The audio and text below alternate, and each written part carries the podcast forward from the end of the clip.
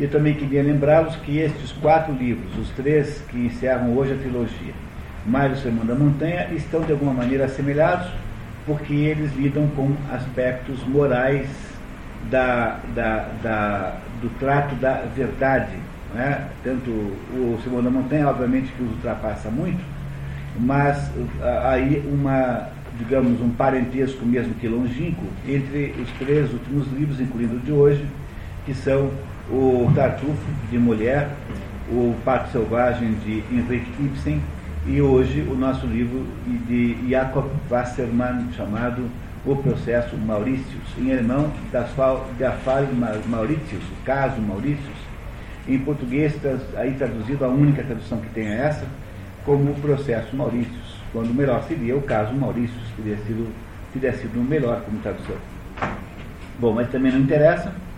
Interessa dizer que o nosso autor de hoje é um dos grandes escritores da história da humanidade, Há quem ache que uh, Jakob Wassermann é o maior romancista em língua alemã de todos os tempos.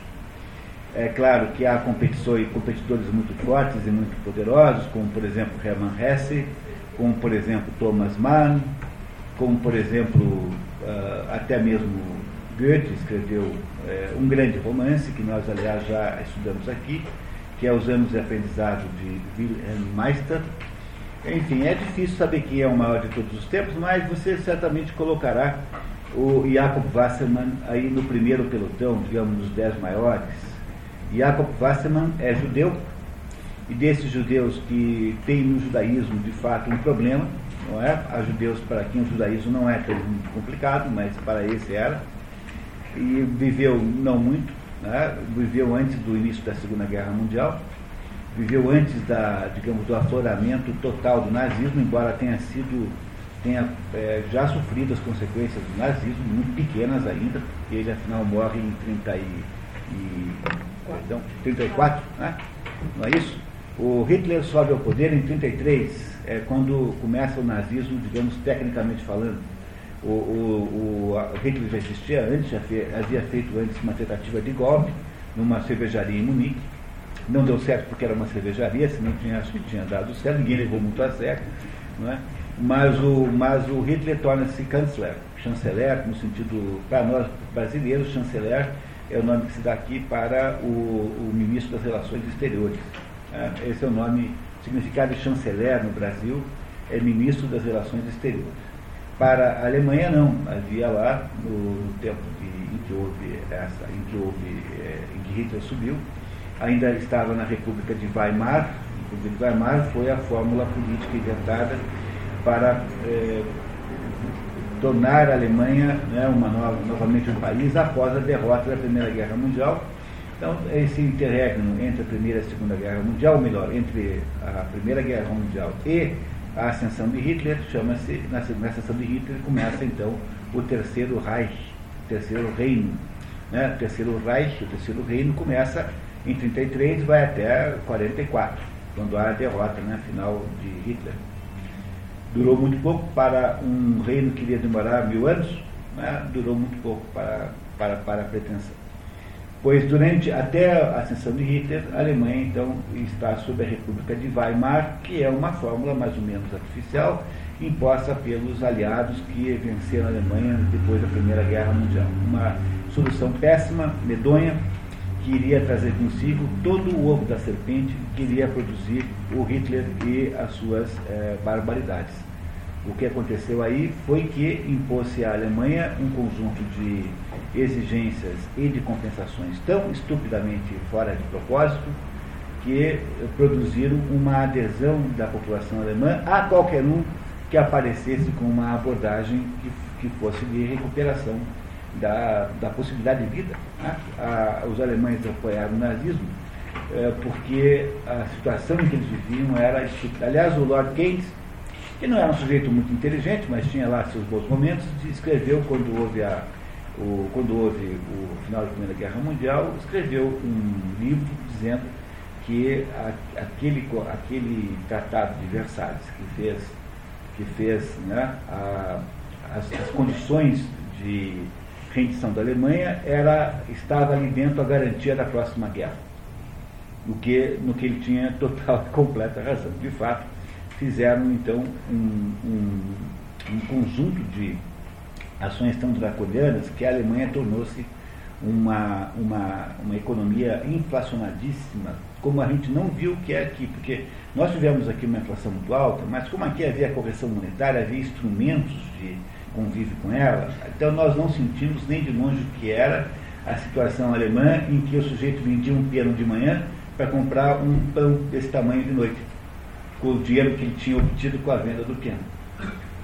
Né? Era essa mais ou menos a situação que havia, uh, que havia lá. O, o, havia o Brecht, por exemplo, que era Brecht, esse sujeito, que era uma espécie de espertalhão, o Brecht dizia que comia de graça porque ele entrava no, entrava no, no, nos, nos, restaurantes com notas tão grandes, tão grandes, que era impossível fisicamente dar troco aquelas notas, então era um sujeito que vivia, não, não tinha como cobrá-lo na prática e coisas assim do gênero.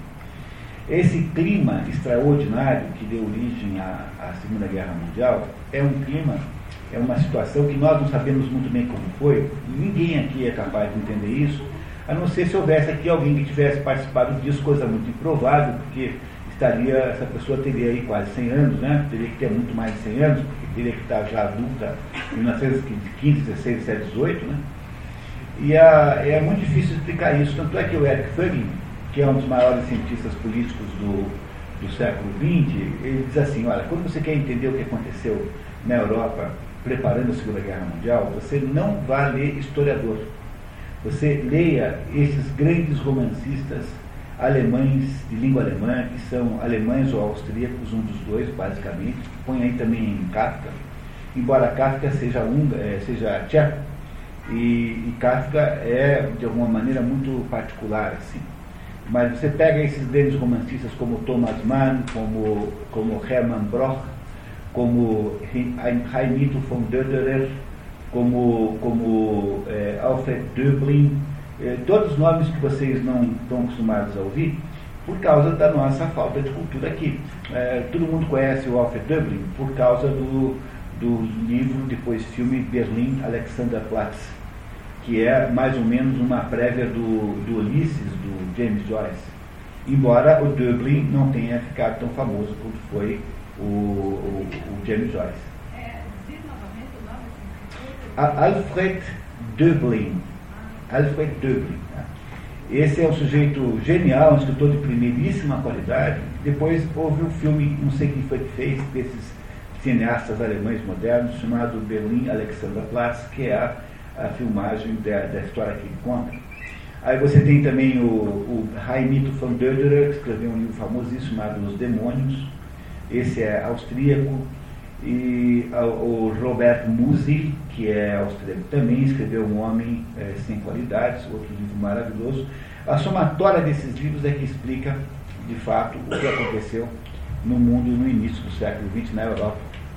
É muito difícil entender o que aconteceu lá, sem essa referência literária. Por mais que pareça estranho dizer a vocês, não houve ainda competência de historiografia à altura do que esses livros representam. Entre esses grandes escritores está o Jakob Wassermann. Jakob Wassermann é alemão, ele irá mais tarde mudar para a Áustria, portanto ele fica entre os dois países. É preciso que vocês compreendam que a Alemanha e a Áustria não tem muita diferença, no fundo é a mesma sociedade. Tanto é que quando há o Anschluss, que é aquela unificação que o Hitler faz da Alemanha e da Áustria, não há muita resistência, porque, de certa maneira, os austríacos e os alemães são o mesmo povo. A diferença fundamental é que a Áustria é um país católico, como também é a Bavária. A Bavária também é católica. Enquanto que os prussianos, os alemães do norte, são né, majoritariamente protestantes. É? Tirando essa conotação religiosa, o resto é muito parecido. Logo, não, a Áustria é mais ou menos como se fosse um país artificial. Vamos falar aqui claramente, né? Mas ela é, ela tem todas as características de um país que não poderia, não teria sentido ser um país, deveria ser um pedaço da Alemanha.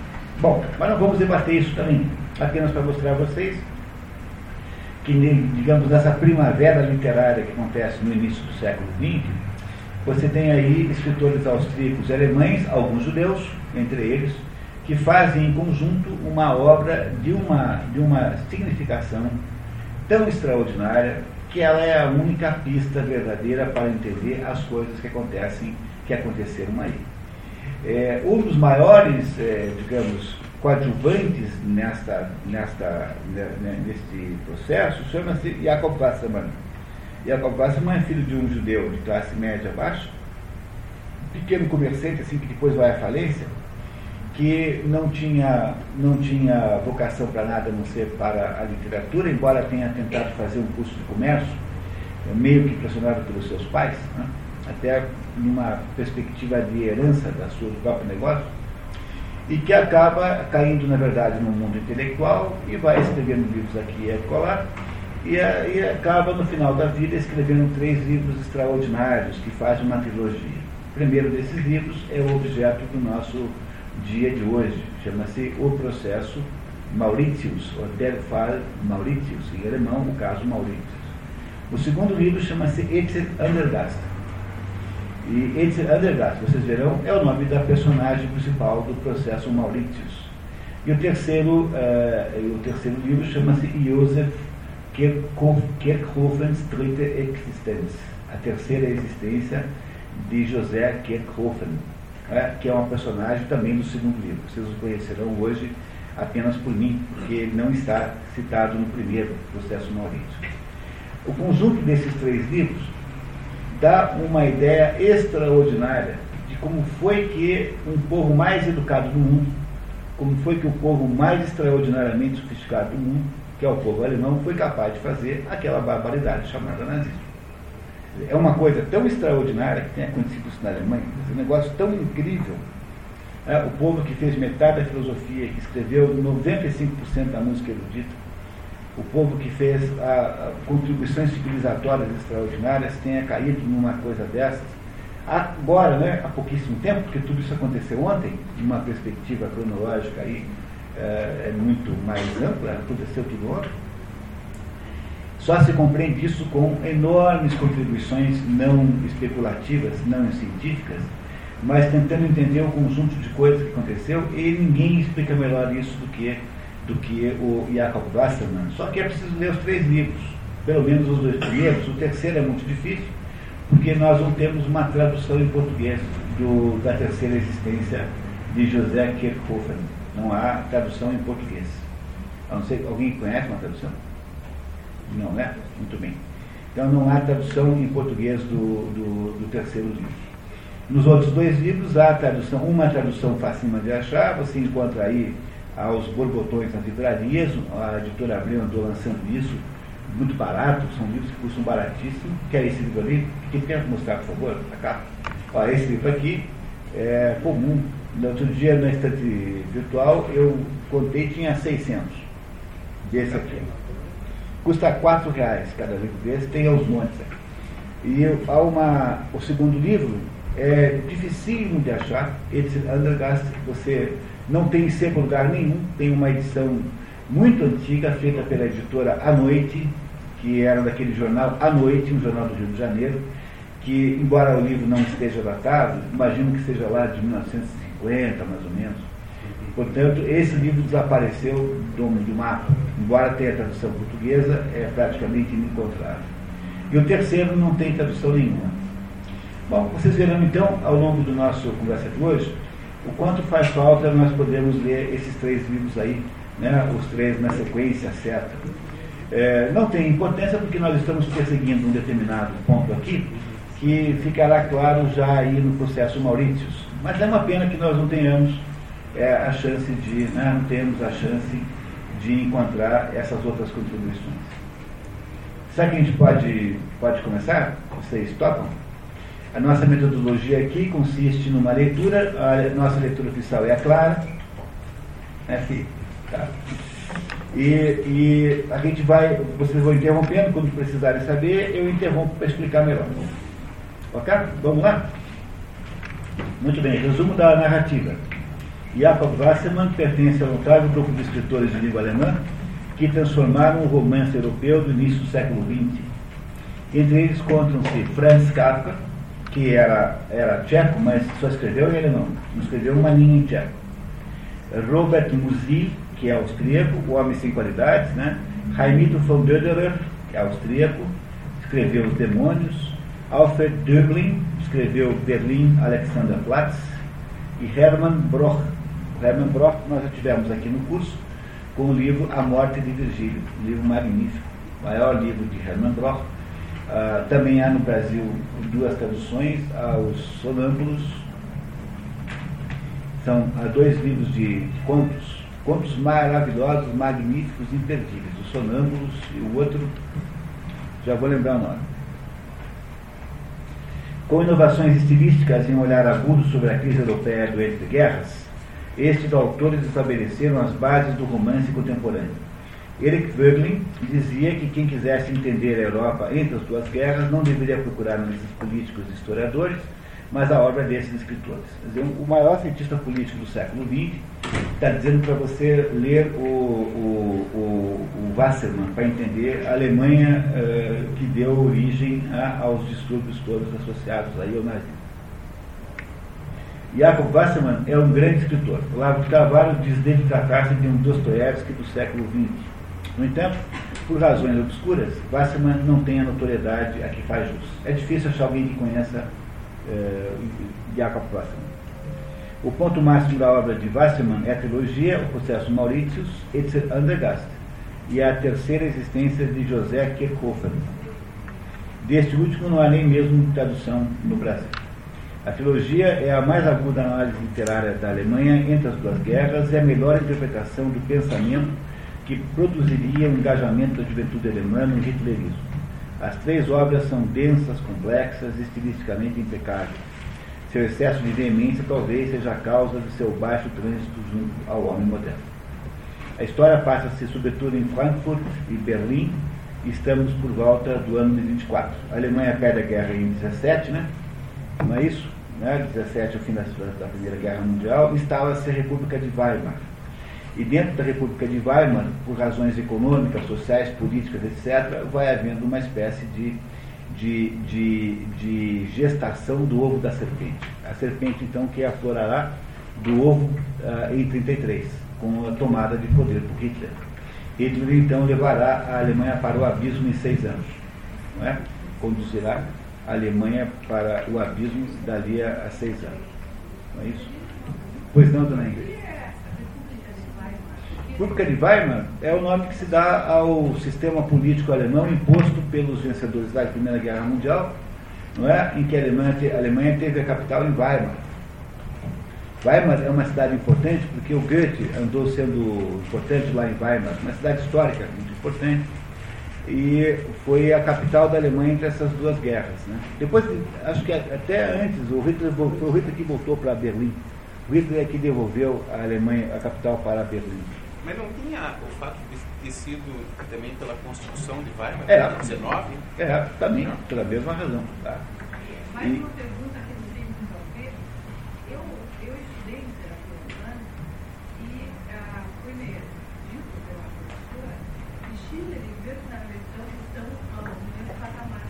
Schiller e Goethe? Só que Goethe era rico. E o Goethe queria se suicidar. Por isso que ele fez o mal e aquele Werther lá, que na Alemanha. E o Schiller foi o que levantou o Goethe. Disse, Não, você tem capacidade, vai para frente, vai É, para isso- frente. é, isso é- é verdade. Não, bobagem, isso já não sei. A verdade, o que, eu- que eu, Agora, o senhor não, é, o senhor não acha que concorda comigo na nona sinfonia de Beethoven de quem são os versos da ordem do dia? são de Schiller. É. É, Mas o. é, Veja, eu, daí eu não sei se o assunto é grande, né? Mas o Schiller é quem disse para Goethe que ele tinha que parar de frescura e lançar de uma vez o Fausto, porque ele demorou 70 anos para fazer os dois Faustos. né? Os dois Faustos já foram analisa- analisados aqui nesse programa. É. Foi o Schiller que incluiu isso. É, agora, como artista, né, diz o outro daqui a pouco que o maior de todos os dramaturgos alemães de todos os tempos chama-se Heinrich von Kleist. É, Heinrich von Kleist, que escreveu a Marquesa do, que escreveu, que escreveu é, Michael Kohlhaas, que é a sua grande obra, né, a maior obra de, de, de Kleist é Michael Kohlhaas. Aliás, eu botei aqui na lista, acho que se vocês têm a lista antiga, está lá Michael Kohlhaas, mas o problema é que é impossível achar a tradução. Então tive que tirar porque não dava para ninguém comprar. Mas, voltando ao assunto Goethe e, e Schiller, né, o Goethe só escreveu duas grandes peças de teatro, porque as outras são mais medianas, que é o Fausto. O, o, o Fausto é tão grande, tão grande, tão grande, tão grande, que ele, ele mais ou menos obscurece todos os outros. Né? Isso, Schiller tem, uma grande obra de Schiller é Guilherme Tell, que não se, antigamente se, se lia o tempo todo, hoje ninguém dá mais bola para Guilherme Tell. Né? E Maria Stuart, são as duas grandes obras de Schiller. É justamente o Wilhelm Tell que é a,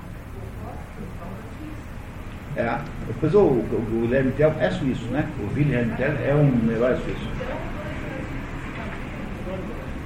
Ok. É, isso é muito difícil de dizer. Eu diria assim que o peso específico maior é de Goethe, por causa do Fausto. Aí você tem, obviamente, gênios e gênios e gênios, né? a gente maravilhosa. Nós podíamos fazer esse curso aqui nos próximos 50 anos sem nenhuma espécie de, de, de, de, de monotonia, porque é tanta coisa para ler, né? É tanta coisa para ler que sempre terá alguma coisa que a gente pode ler na semana que vem. Bom, enfim, a história que vocês vão ler agora começa em Frankfurt e termina em Frankfurt.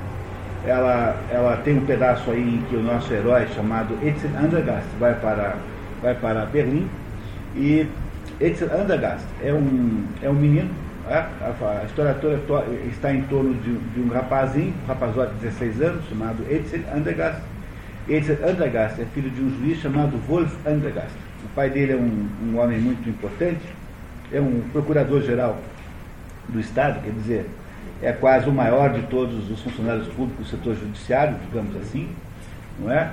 é, ele, esse, esse, esse Wolf Andergast é um sujeito é, que tem uma vida austeríssima, é um homem de hábitos muito, muito austeros, é um homem é, completamente frio, é, faz o, digamos assim, tem uma, uma aparência daquele funcionário público de grande integridade, e de fato é de grande integridade, honestíssimo.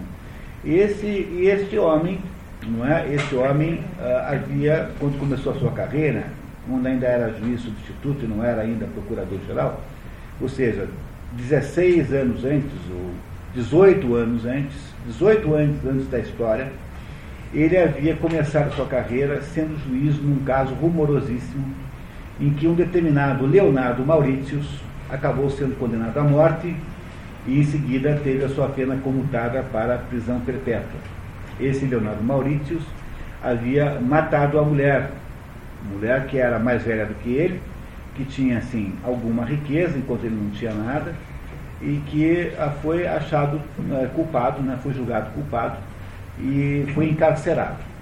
Muito bem. Esse menino é, não existia ainda, né, o Etzel, filho do juiz, não existia ainda é, o juiz fica muito importante, o juiz substituto fica notório com essa história, com esse julgamento importantíssimo, e casa-se mais ou menos nessa época em que está dando julgamento, ele conhece uma mulher chamada Sofia, que vira, passará a ser depois sua mulher, Sofia Andergast. E tem com essa mulher um filho chamado Edsel Andergast, o único filho que o casal tem. Esse juiz vai mais ou menos crescendo na carreira judiciária, até que aí mais ou menos quando o menino tem 4, 5 anos, o juiz descobre que a mulher dele, Sofia, tinha um amante. E um amante assim, constante, frequente. E ele então, para não ter nenhum escândalo, ele faz um acordo, usando todo o peso que ele tinha como, digamos, jurista, podendo criar, portanto, os meios jurídicos para tanto, ele faz um acordo pelo qual a mãe, Sofia Andergast, desaparece, vai morar na Suíça, some de vista e abdica de qualquer espécie de é, poder é, maternal sobre o menino. Ou seja, ela vai embora, fez o, o amante assinar um documento e que era um falso testemunho na verdade, por causa disso o sujeito depois que é, que é uma crise se suicida e aí, quando a gente começa a estudar essa história, o juiz Andregast, que agora é procurador-geral, portanto é o está no mais alto momento da sua carreira, ele vive numa casa com um filho que tem 16 anos, o Etzel. Né? O Etzel nasceu dois anos depois dos acontecimentos ligados ao caso Maurícios, não é? e tem lá uma espécie de governanta, uma empregada, um pouco mais do que empregada, chamada Arli, que cuida do menino e do, do Edson Andergast. Esse Edson Andergast tem uma vida, portanto, completamente metódica, ele tem uma vida cheia de regramentos, ele sai de manhã, vai para o tribunal, trabalha o dia inteiro lá, volta para casa à noite, todos os dias à noite ele conversa duas horas com o filho. O filho vai para a escola, um adolescente de 16 anos, olha que ele vai para a escola, mas ele não é um, essa conversa à noite não é uma conversa, digamos assim, amistosa, é uma conversa assim do tipo, o que é que você fez hoje, meu filho? Ah, hoje eu estudei história. O que, que você estudou lá? É uma conversa assim, digamos, mais ou menos formal, mesmo entre pai e filho mesmo, porque o barão, que é o Andergast é barão, né, o Wolf é barão, é, tem uma, uma atitude muito distância, muito cuidadosa, com muita distância. Isso não é uma coisa incomum na Alemanha. O, os, os, os, o pessoal que vem aqui para Curitiba de fora e acha que os curitibanos são frios, eles não sabem o que é, como é que é morar na Alemanha, como é que é morar nos países de, de verdade frios, em que as pessoas de verdade não têm absolutamente nenhuma relação pessoal. Nenhuma, nenhuma, nenhuma, nenhuma. Ninguém quer saber da sua vida. Meu pai era exatamente assim. Ele era simpático. Na loja, em casa, ele cobrava da gente. E era aquela conversa assim. Eu dei a ordem, você cumpre. O que, que você fez hoje? Ah. O que, que você É isso. É. Pois isso é assim, é o Etzel com o pai dele, igual a mesma coisa. E é essa situação que nós, que nós eh, vamos encontrar logo no início da história. Né? A história começa com a empregada recebendo uma carta que ela supõe, quando a, quando a empregada começou a trabalhar lá, a, a Sofia Andergast, que é a ex-mulher do barão, já tinha ido embora. Ela não conhece a Sofia.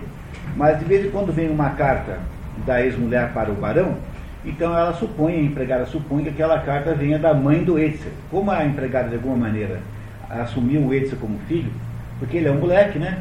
Ela é uma senhora sem filhos, e ela fica o dia inteiro com aquele moleque em casa, de alguma maneira ela faz-se de mãe do Edson. E aí começa com a, a, empregada dizendo para o Edson que havia chegado uma carta da mãe dela e da mãe dele da, da Suíça. Não é? Nesse envelope, eh, por onde vem a carta da mãe do Edson, não vem nenhum endereço, de modo que o Edson não tem nenhum contato com a mãe. Ele não sabe se a mãe como a mãe é, porque ele era muito pequeno quando a mãe foi embora, ele não sabe onde ela mora e nunca escreveu para ela. Essa é a situação que nós vamos encontrar aí no início da história. Ok? Vamos lá então? Então, filhas, essa fotografia aí, esse desenho é do, do Jacob Wassermann, essa pessoa aí desenhada é o próprio Jacob Klassemann. Primeira parte, o valor da vida. Antes mesmo do aparecimento do homem de gorro marítimo, era visível que o jovem Netzel se agitava com vários pressentimentos, oriundos talvez daquela carta selada da Suíça, que, voltando do colégio, vira sobre o operador no vestíbulo.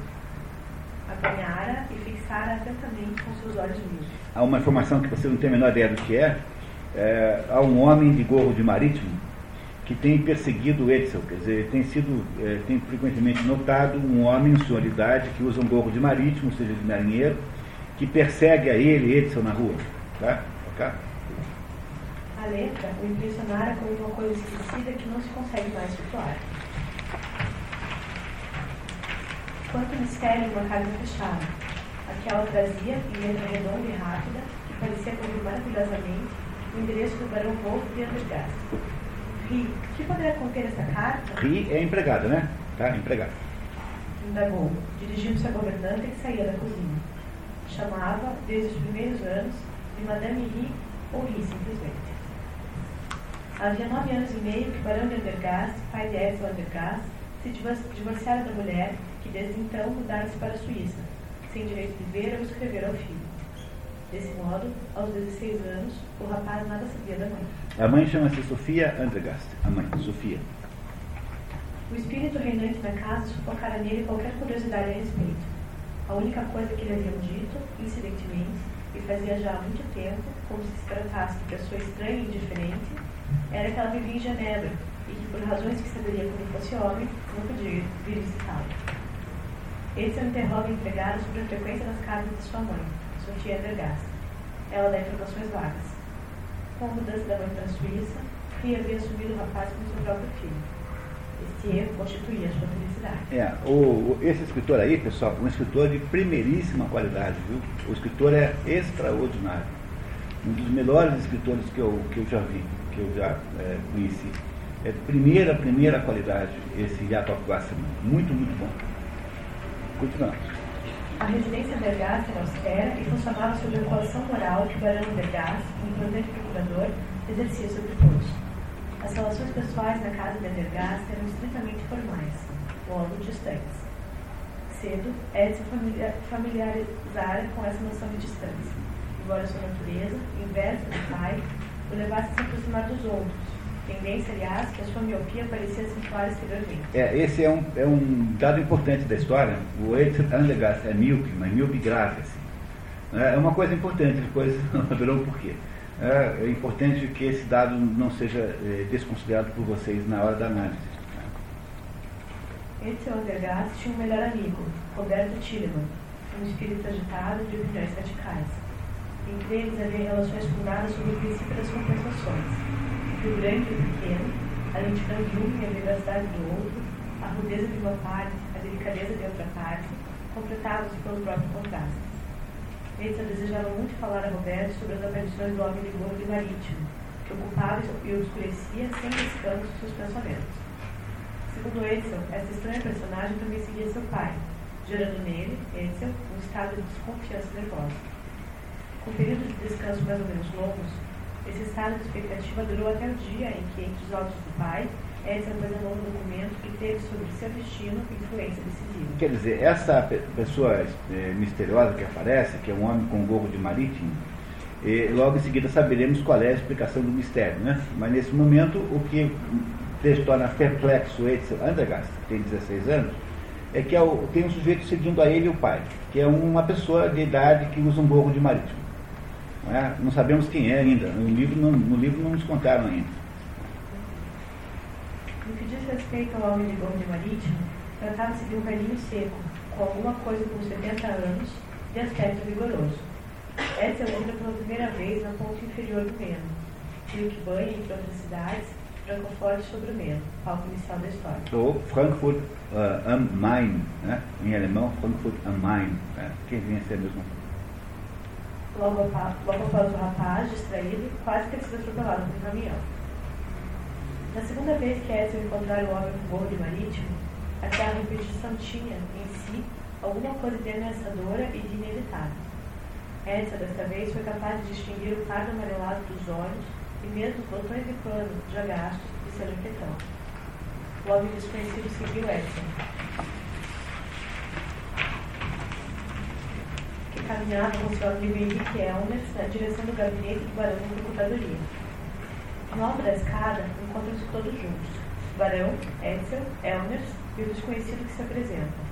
Eu me chamo Maurício. Pronto, aí é o mistério do Maurício para Edsel Andergast, embora continue, porque não tem a menor ideia de que seja Maurício. Agora o pai dele sabe quem é. O Maurício, é, esse Maurício daí está associado ao tal do, do episódio, né, do todo o processo que fez a fortuna, não, que fez a carreira, em torno do qual foi feita a carreira de, de Wolf Andergast, né, do procurador. O barão apressa o passo e segue seu caminho. Os modos de traje do homem de gol marítimo, embora à primeira vista fossem comuns, tinham, no entanto, alguma coisa de fantasmal. Quando mais não fosse pelo olhar, inquiridor que examinou o rapaz no primeiro encontro, pela obstinação com que o seguiu passo a passo, tentando deixá-lo atrás e fixando a passagem, depois pela rapidez da sua desaparição, tão súbita quanto o seu aparecimento. Tudo isso não durou mais de um minuto e meio, mas Edson tem agora a certeza de que seu pai, também ele, conhece o homem que de marítimo e não foi naquela escada que o viu a primeira vez. Adivinha tudo pela expressão do pai, pelo sinal do mau humor, pelo movimento das costas e pela maneira como desce agora a escada, degrau por degrau enquanto Maurício, ainda de pé, com os aparelhos, tem os olhos fixos na penumbra da escada. Há um mistério que o menino não conhece né, e que o pai também sabe do que se trata, associado a esse Maurício, que é o velho com o gorro de marítimo, que apareceu aí. É só acertar. Aqui está errado, é o, né? O barão É, tá, tá errado ali.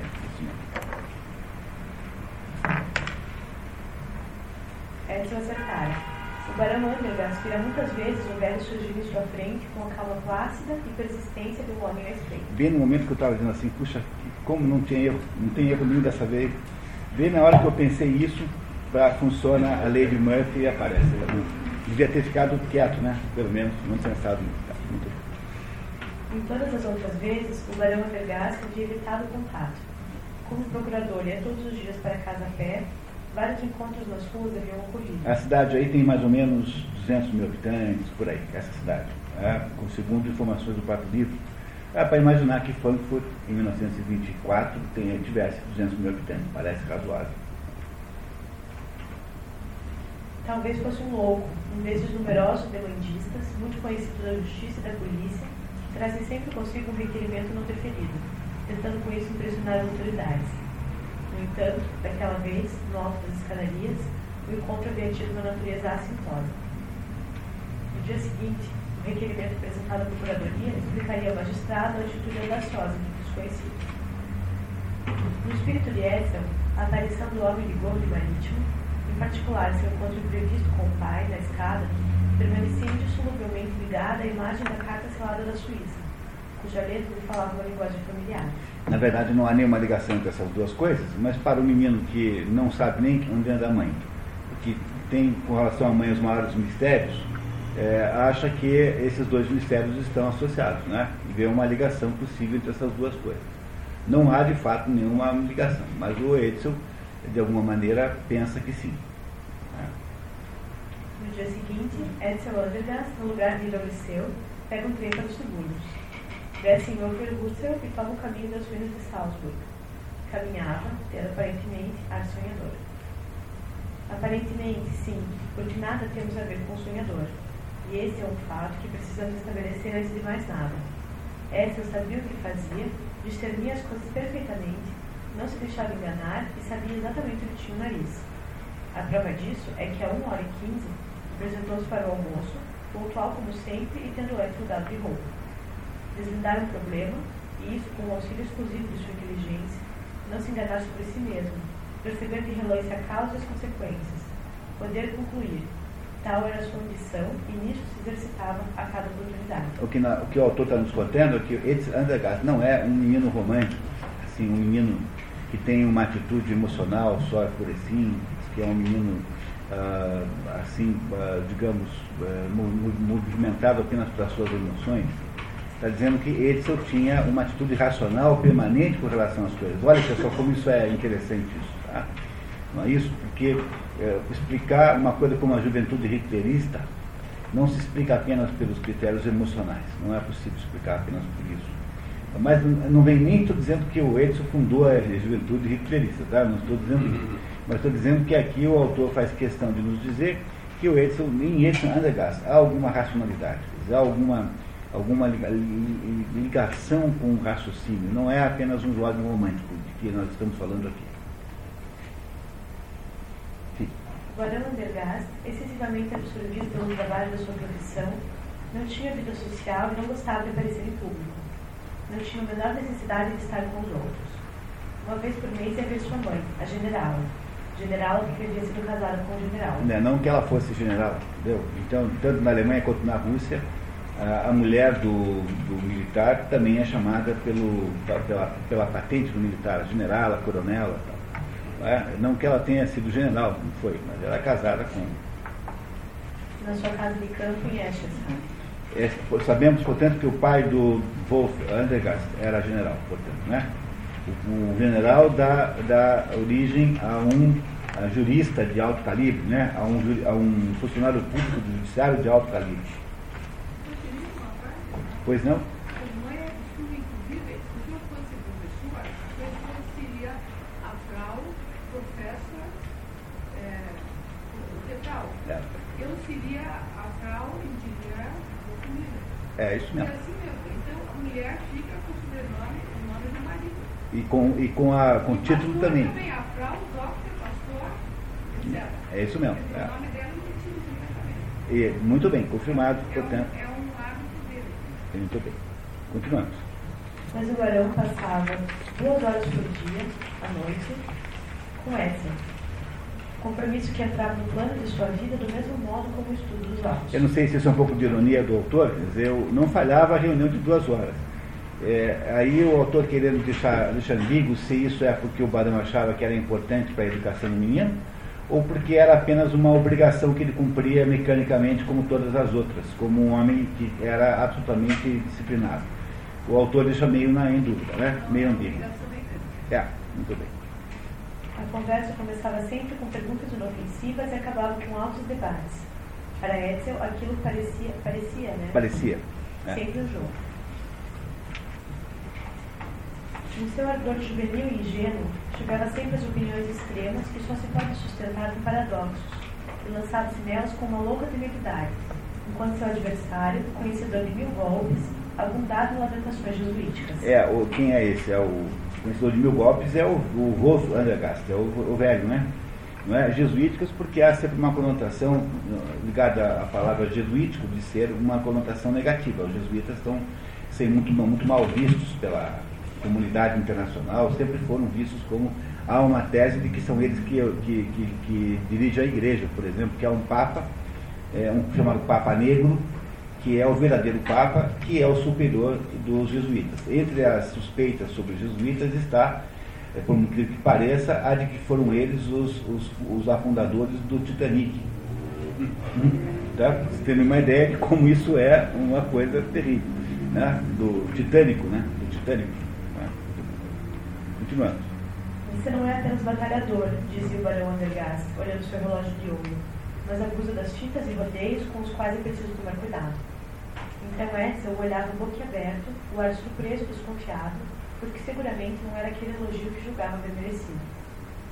Todas as noites, às nove e meia, quando Edsel deixava o escritório do seu pai, sentia-se despedido como depois de uma repreensão do diretor do liceu. É, aquela conversa gerava no menino a sensação de que ele acabou de levar uma bronca. Todos os dias tomava uma bronca do pai, quando na verdade era para ser uma conversa, né? Então ele saía de lá sempre meio desmoralizado, assim, achando que a conversa foi só para implicar com ele. Né? Edsel e o barão mantinham controlada a distância um do outro, alimentado pelo fato de o rapaz ver como uma torre inacessível, sem portas nem janelas, que se ergue bem alto, poderosa, e que da base ao topo guarda inúmeros segredos. Deve ser uma coisa comum entre pais e filhos, uma coisa dessa. Né? É, é mesmo aqui, deve ser uma coisa comum. Eu sou assim. Não, não é é. É porque ela está falando assim, porque ela está aqui do meu lado não deve ter. Não Eu queria dar uma parte, eles são mais acessíveis na Bavária e na Áustria. Na Alemanha do Norte são mais frios. São mais duros. É, isso.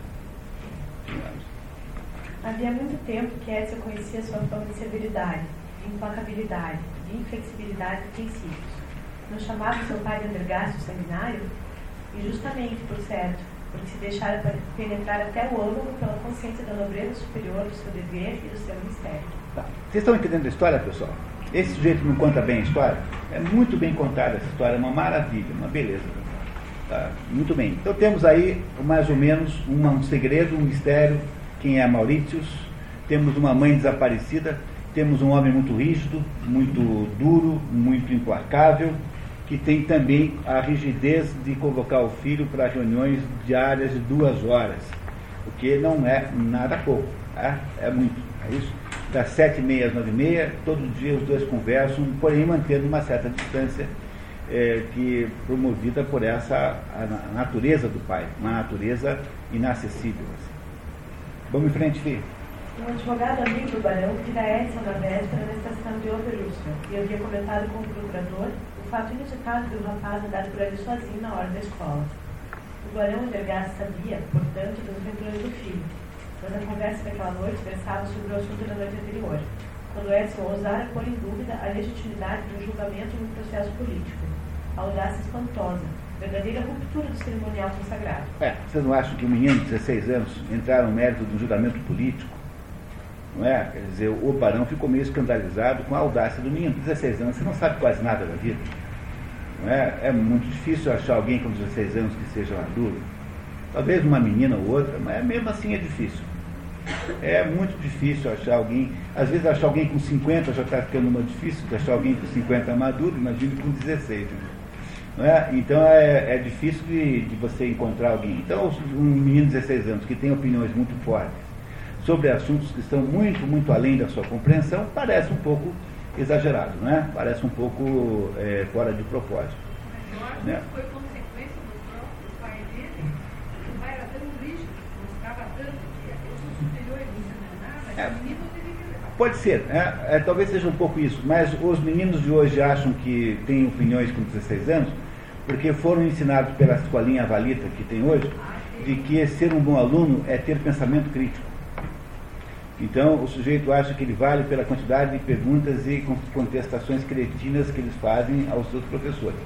Mesmo que ele não tenha a menor ideia do que estão falando, basta contestar, vale contestar não é, por contestar, porque foram ensinados que o aluno exemplar é aquele que tem pensamento crítico.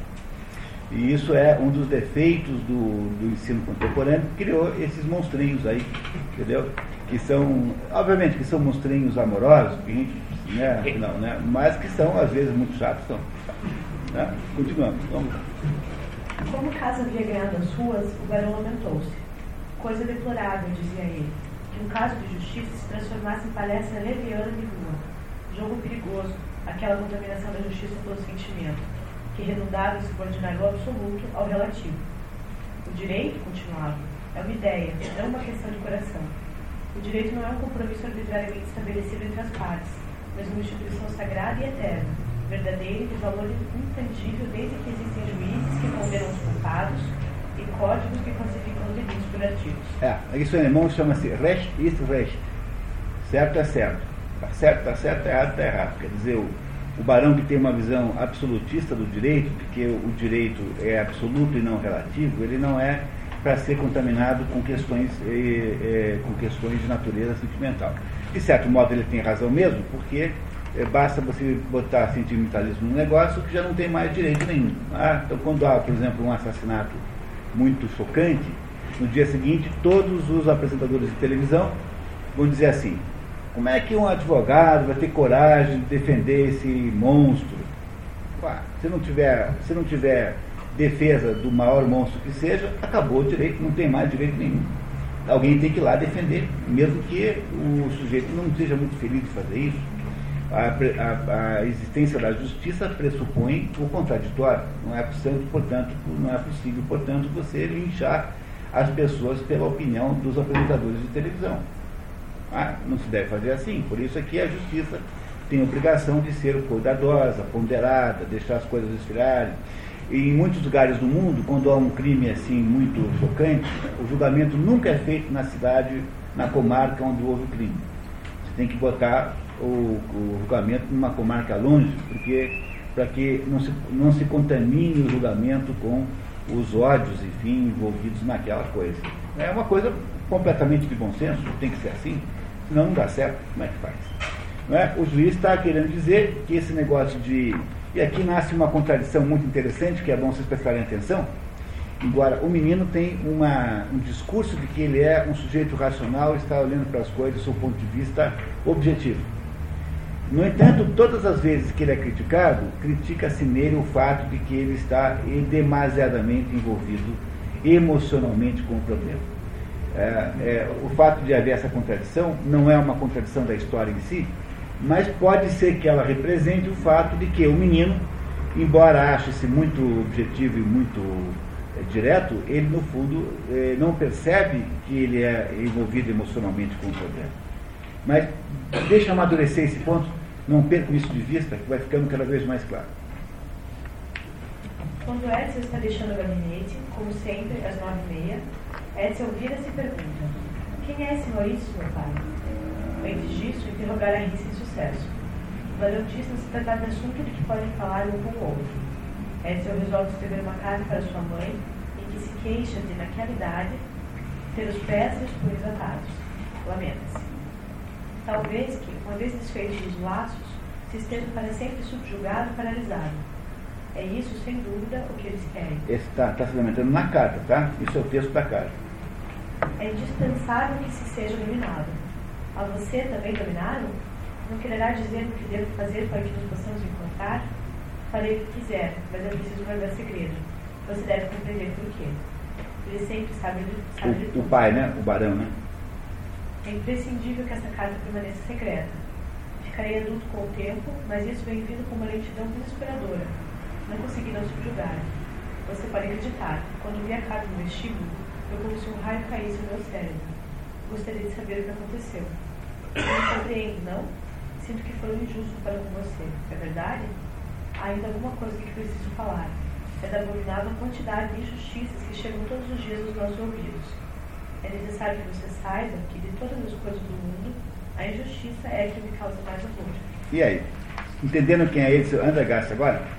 E Edson Andergast é um menino de 16 anos revoltado com as injustiças do mundo.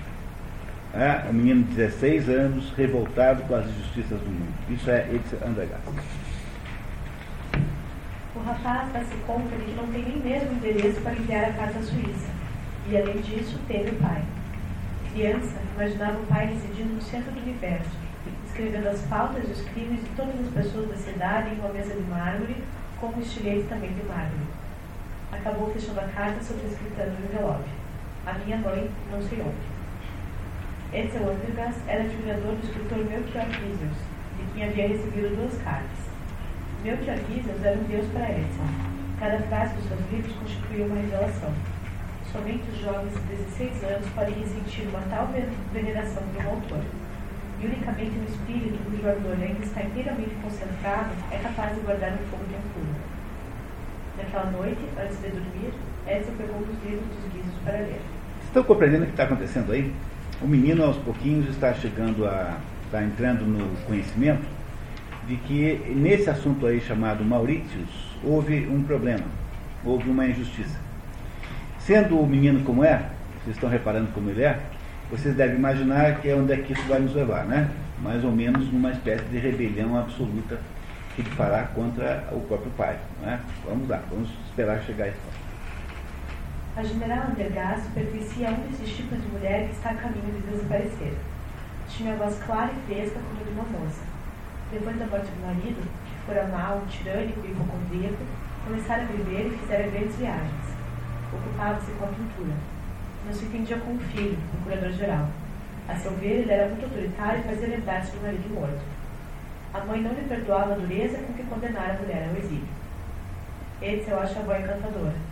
Sozinha, continha mais mistérios que a maior parte das pessoas com as quais tinha contato. Esta senhora, Sofia, esta Cecília, o nome da avó é Cecília Andergast, passava o dia inteiro pintando na sua propriedade, ela né, fora, de, fora de Frankfurt, numa cidadezinha ao lado, e era, digamos, o contrário do filho. Né? O que o filho tem de rígido, ela tem de complacente, de flexível, etc. Esse é o almoça com a avó. Pergunta-lhe sobre nome Maurícios. A avó fica paralisada com a pergunta. Era o nome do qual se exalavam trevas.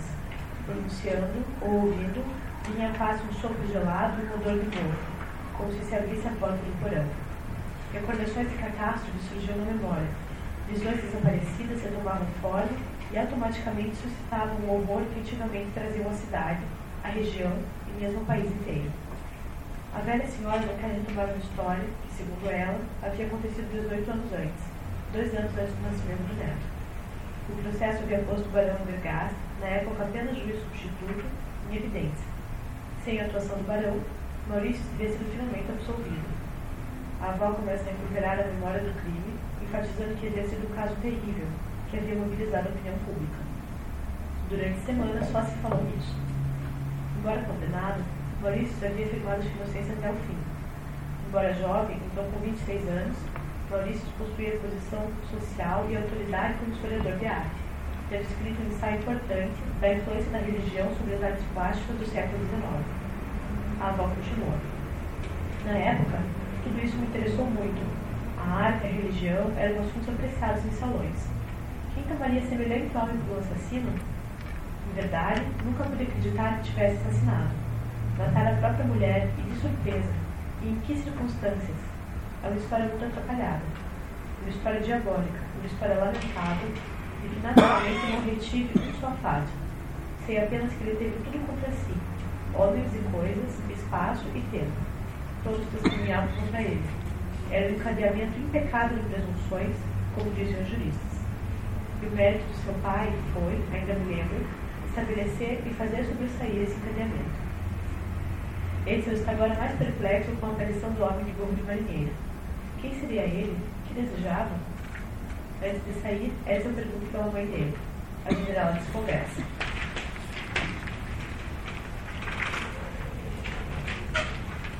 O Dr. Camilo Raff, professor de Edson, queixa-se a Roberto Tilleman. que tem ele, você sabe?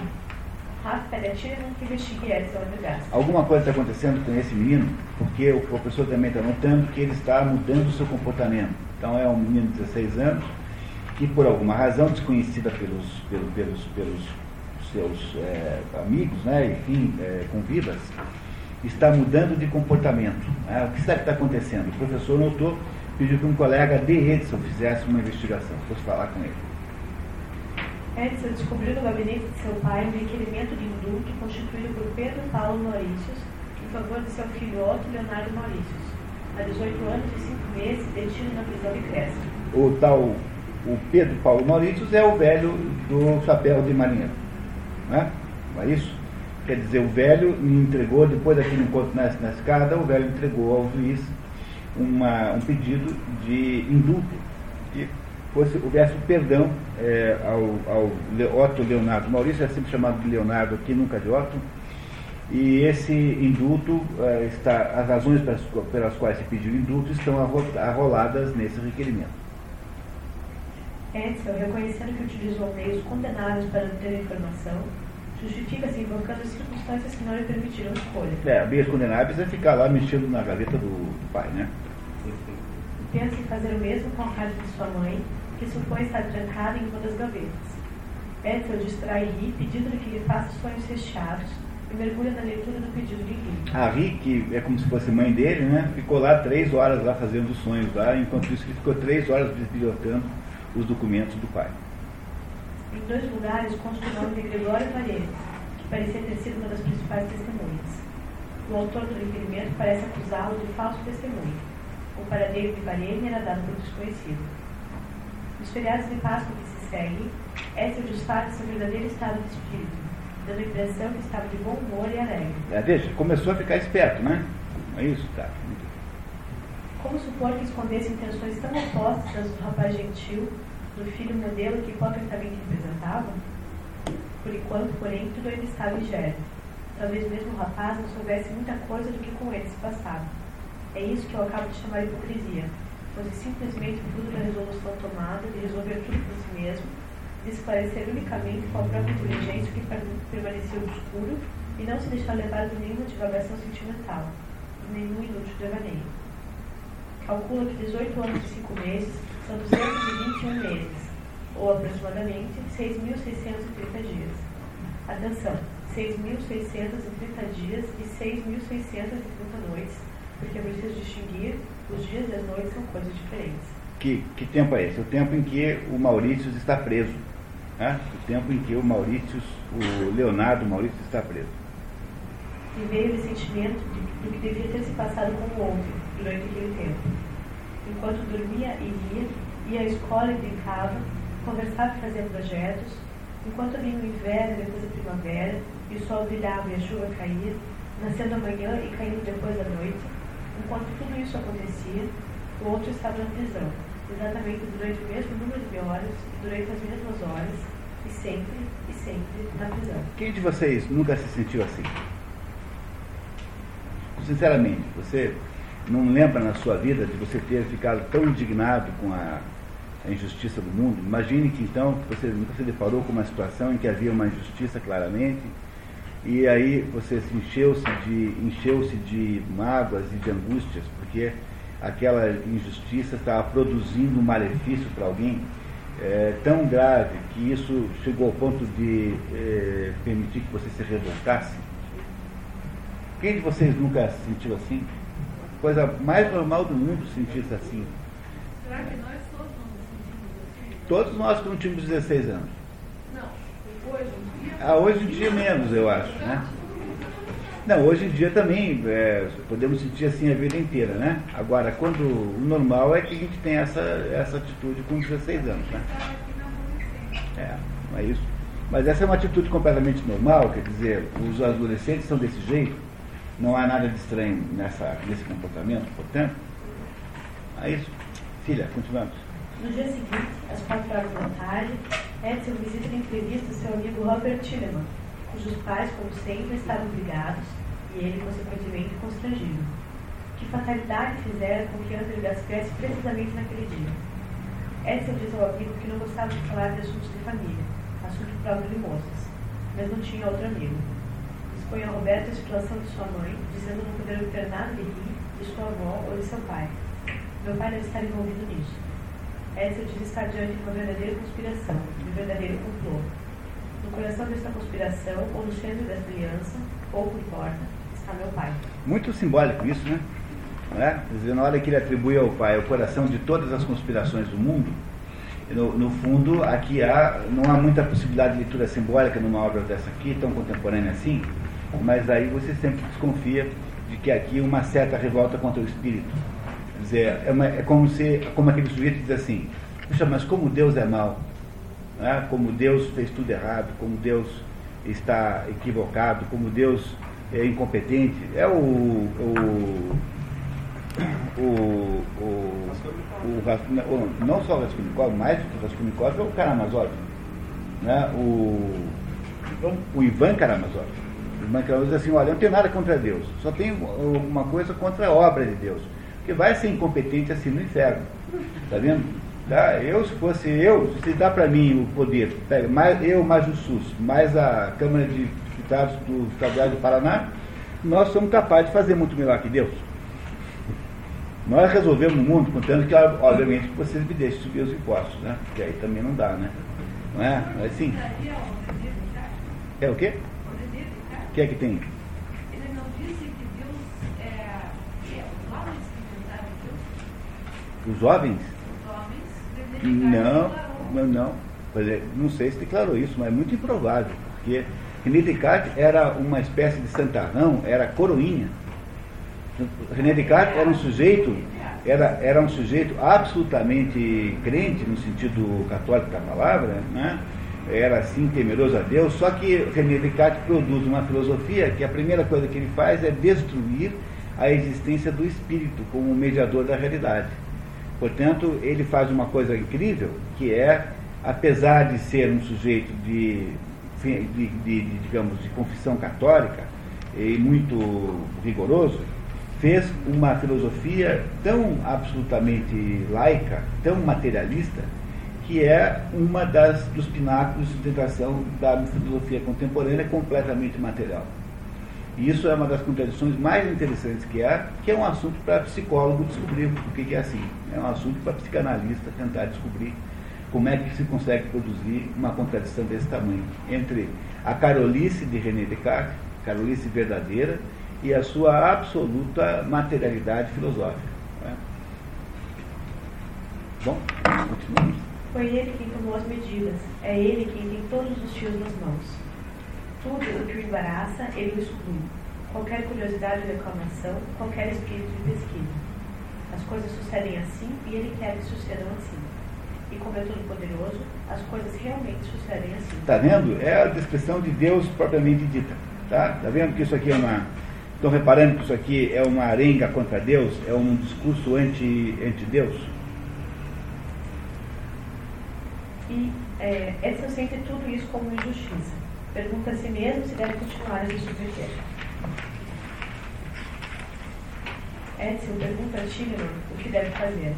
Se deve deixar o seu pai conduzir a sua vida ou firmar-se sobre os seus dois pés e fazer o que é preciso fazer. Pronto, essa é a pergunta existencialista é, de todos os existencialismos que virão depois no século XX. A ideia, não, eu é que sou eu, eu a vida é minha, então eu farei o que eu quiser, independentemente do que Deus queira que eu faça. O narrador comenta. Essa exposição luminosa, metida e eloquente, refletia toda a limpidez de espírito, toda a audácia, toda a sinceridade de um rapaz que não admitia vacilações quando se tratava das suas convicções morais.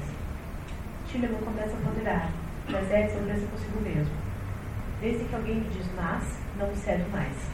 E distrai-se desenhando um cavalo com chifres de viado. Olha que coisa interessante isso. O sujeito começa a dizer assim, olha, tem isso aqui. No entanto, opa, já não quero mais. Porque alguém que me. Tinha um presidente americano, acho que era o Truman, que dizia assim, pelo amor de Deus, me arrume um economista com uma mão só, economista maneta. Mas por que isso aqui é um economista maneta? Porque todo economista que pergunta alguma coisa fala assim para mim, on one hand, on the other hand, quer dizer, me arrume um economista com uma mão só, pelo amor de Deus, porque eu não consigo ficar nessa dúvida de uma coisa ou outra, né? Ou one hand, né, como diz em inglês, né? por um lado, né? Por um lado tem isso. On the other hand, do outro lado tem aquilo.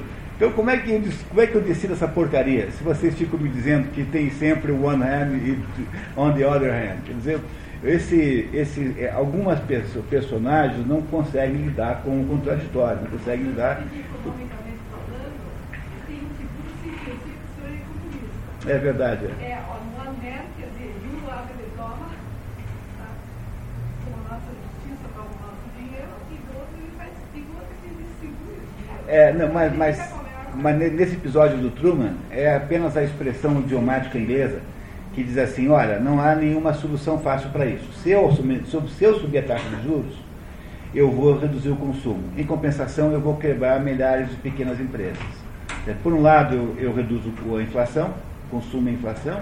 Por outro lado, eu quebro as empresas. Esse é o raciocínio de economista típico, né? Então, o Truman dizia que queria, pelo amor de Deus, economista com uma mão só.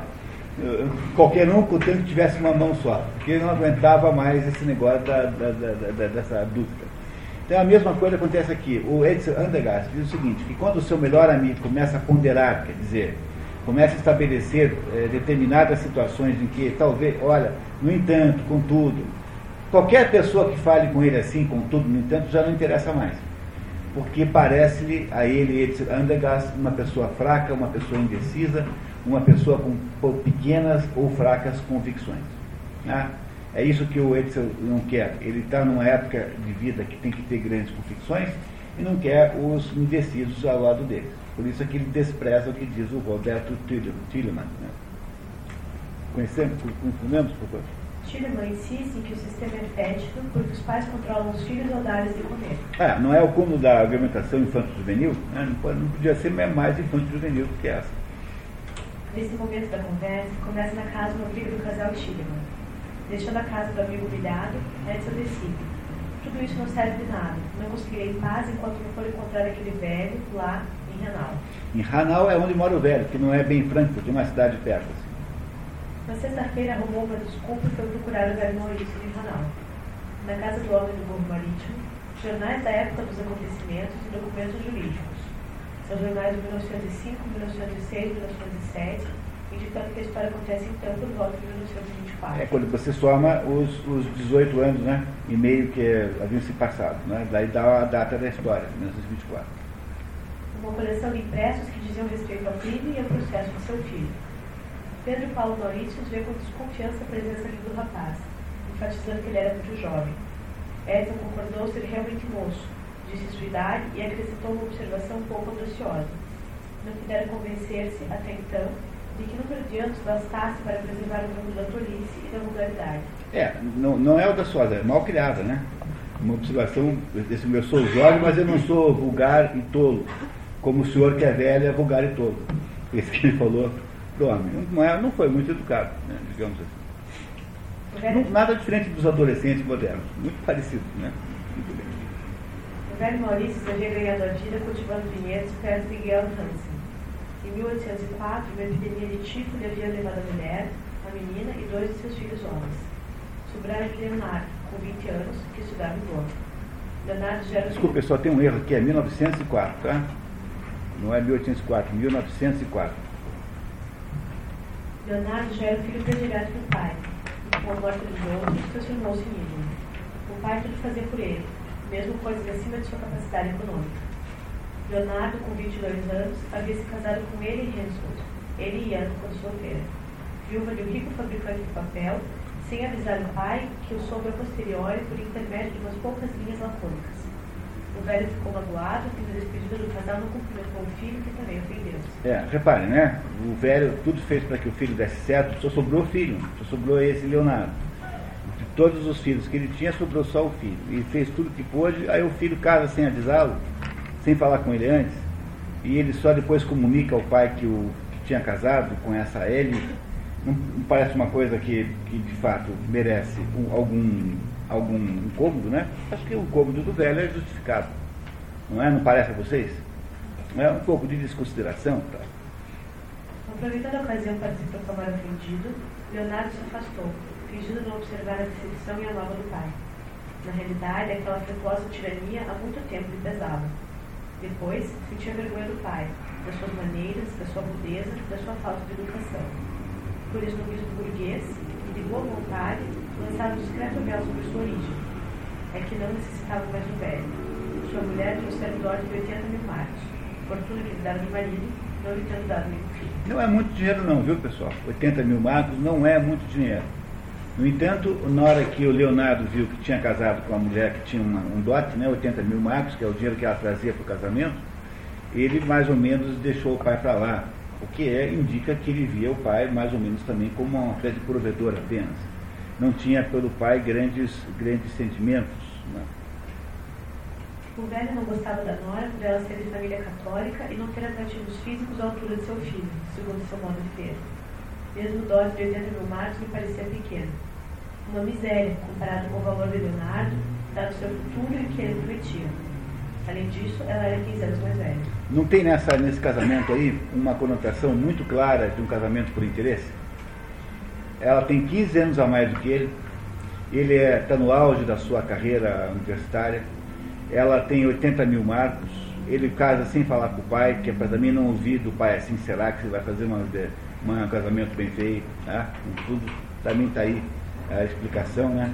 não ouvir do pai restrições contra o plano. Não parece, não tem toda a cara de casamento por interesse? Um casamento como esse por interesse não legitima um possível, uma possível acusação de é, homicídio por interesse econômico? Não é? Então começa a desgraça do Leonardo Mauritius, aí exatamente no momento em que ele casa-se com a Ellie. Né? A Ellie passa a chamar Mauritius também. Os dois primeiros anos de casado de Ellie e Leonardo correram muito bem. O controle que ele exercia sobre um marido muito mais jovem, segundo amigos, parecia fazer bem ao rapaz, um eterno imbecil, tão fácil de extraviar. No entanto, a relação se modificou quando ele ficou sabendo da antiga ligação de Leonardo com uma dançarina, com que Leonardo tivera um caso e uma menina, um ano antes do casamento.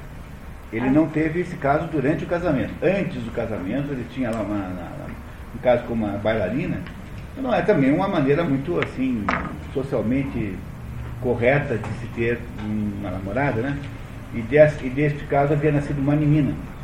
E, a, e estes fatos só, vieram ao conhecimento da Ellie depois de eles casarem a mãe da criança doente, reaparecera para cuidar do rapaz suas obrigações paternas.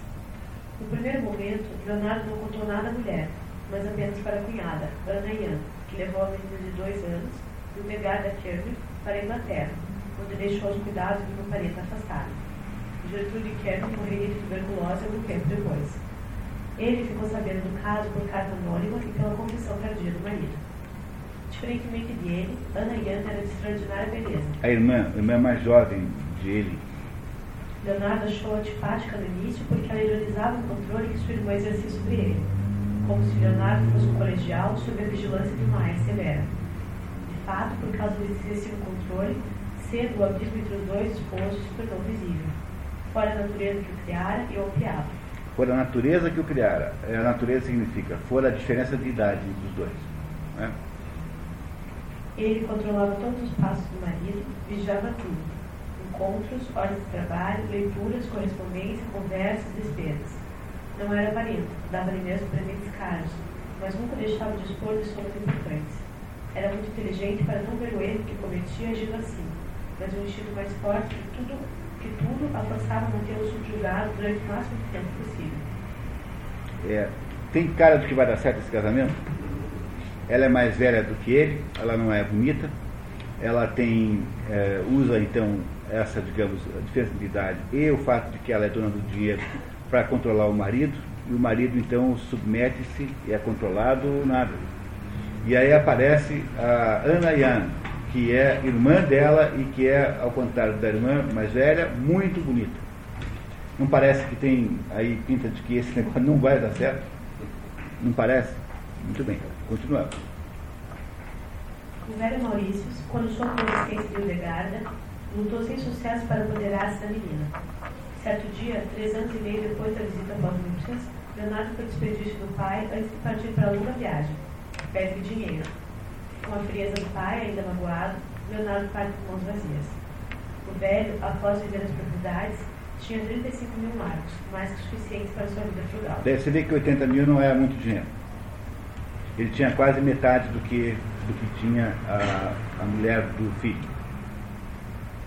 Aos poucos, com o convívio, o velho Maurício passou a ver em Edsel uma espécie de mensageiro divino, e ia mostrando ao rapaz, aos poucos, a extensa documentação que reuniram sobre o caso do filho.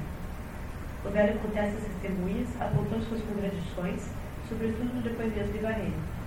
Depois de sua longa exposição em defesa do filho, o velho Maurício, perguntado por Edsel, declara que Leonardo nunca havia denunciado o verdadeiro assassino. Após os acontecimentos, Ana Iano havia adoecido gravemente e estivera morta durante seis semanas. Quando por fim depor, havia sido tratada com condescendência, como uma vítima daquele monstro, a virgem pura, imolada por aquele infame sedutor. O depoimento crucial contra Leonardo tinha sido de Varrena. Pronto, sabemos uma porção de coisas agora. Sabemos, portanto, agora que a Ana ficou doente depois do episódio. Sabemos que o Maurício, embora negue o caso, negue a autoria, nunca disse que tinha sido o autor. E sabemos que a pessoa chefe, chefe né, chave, ou seja, a pessoa cujo depoimento foi o depoimento que produziu então a condenação do Maurício, era o Vareme, né, Vareme Gregório Vareme. Antes eu passo uma tarde e duas noites estudando os documentos do velho Maurício Consegue também especular sobre o destino de Ana e Anne com Wistermeier, um conselheiro aposentado de Berlim. Descobre que Ana havia casado em 1913 com o diretor de uma grande fábrica de tijolos que estava em ótima situação, havia morado no estrangeiro e desaparecido. Com a morte dele, a fortuna da família Ana havia passado para ela, mas quando o herdeiro havia voltado do estrangeiro, não possuía mais nada, segundo o depoimento do marido. Ana Ian, havia mais de 12 anos, chegara em casa dessa mulher numa noite de inverno, o corpo e a alma despedaçados, num estado de indizível lassidão, com uma pequena valise, tal como uma criada desempregada, solitária, muda, pobre. Não disse de onde vinha, nada contou de sua vida anterior. Sentiu terror louco a simples ideia de encontrar os conhecidos de antigamente. Logo se verificou que estava seriamente atingida.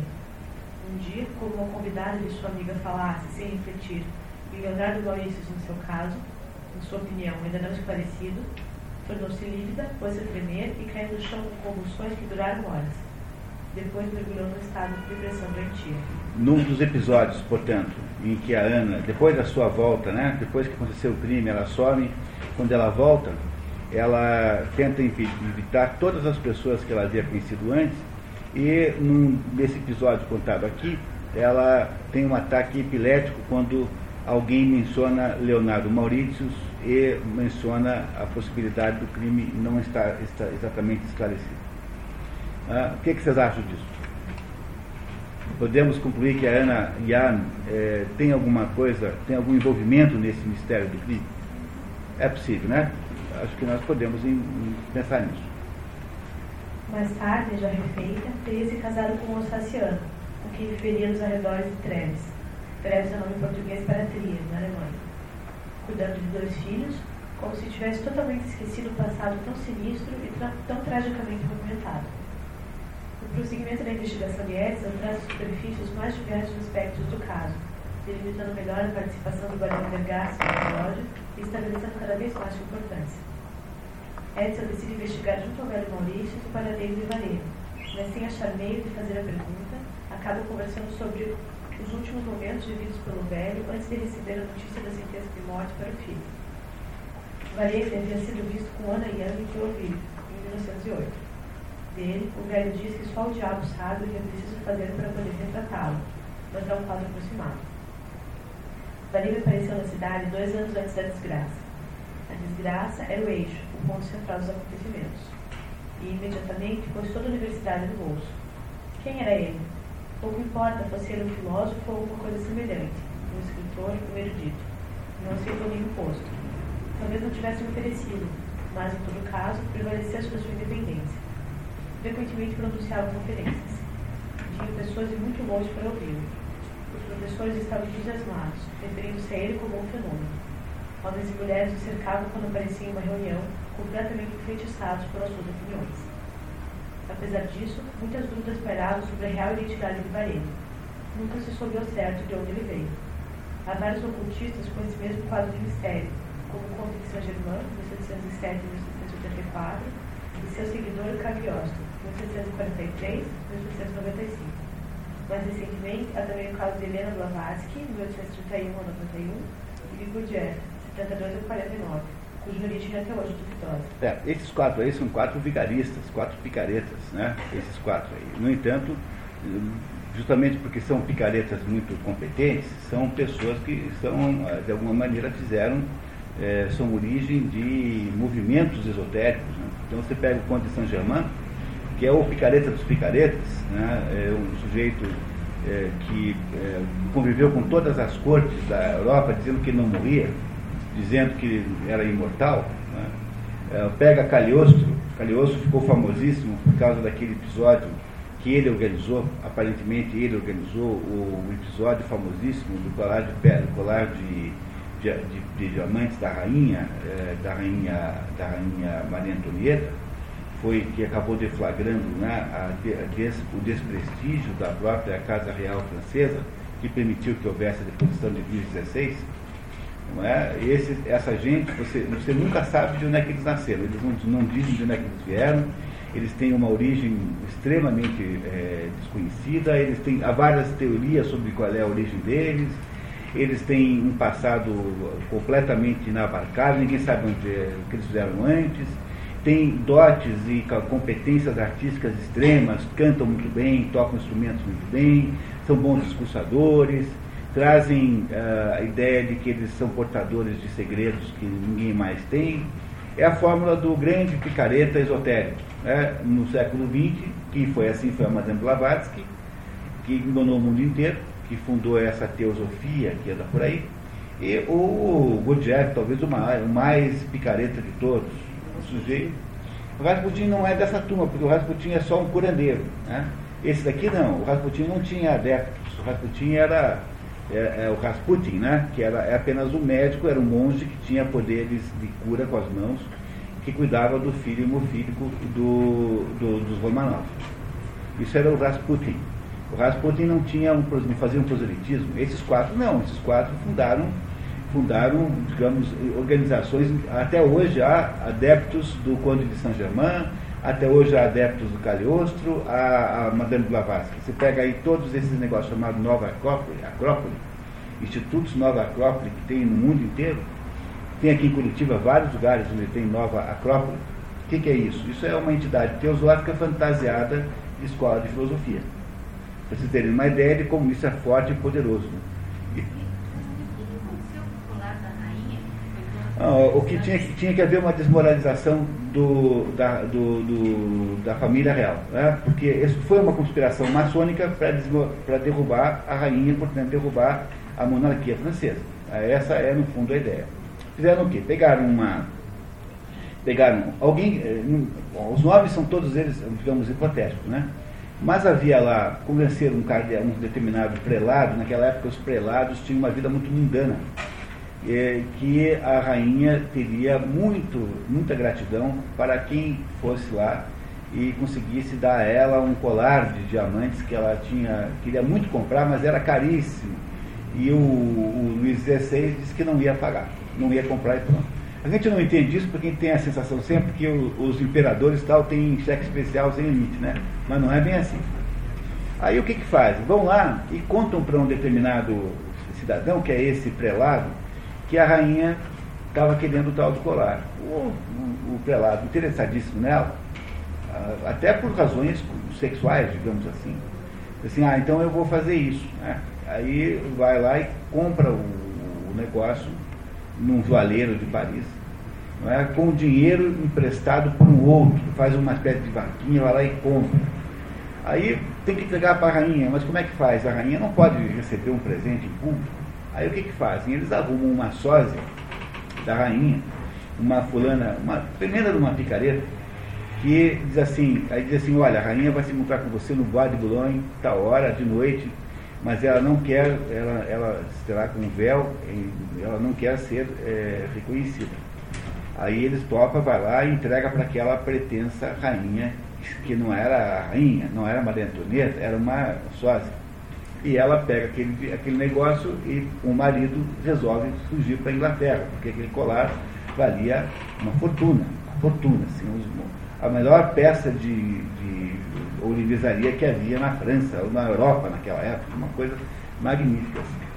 E aí o problema é que o tal do colar tinha que ser pago em prestações ao joalheiro, e, o, e aí o, o, um belo dia, os, por, por, determinadas razões que agora eu não sei muito bem como explicar, não, o joalheiro não é pago.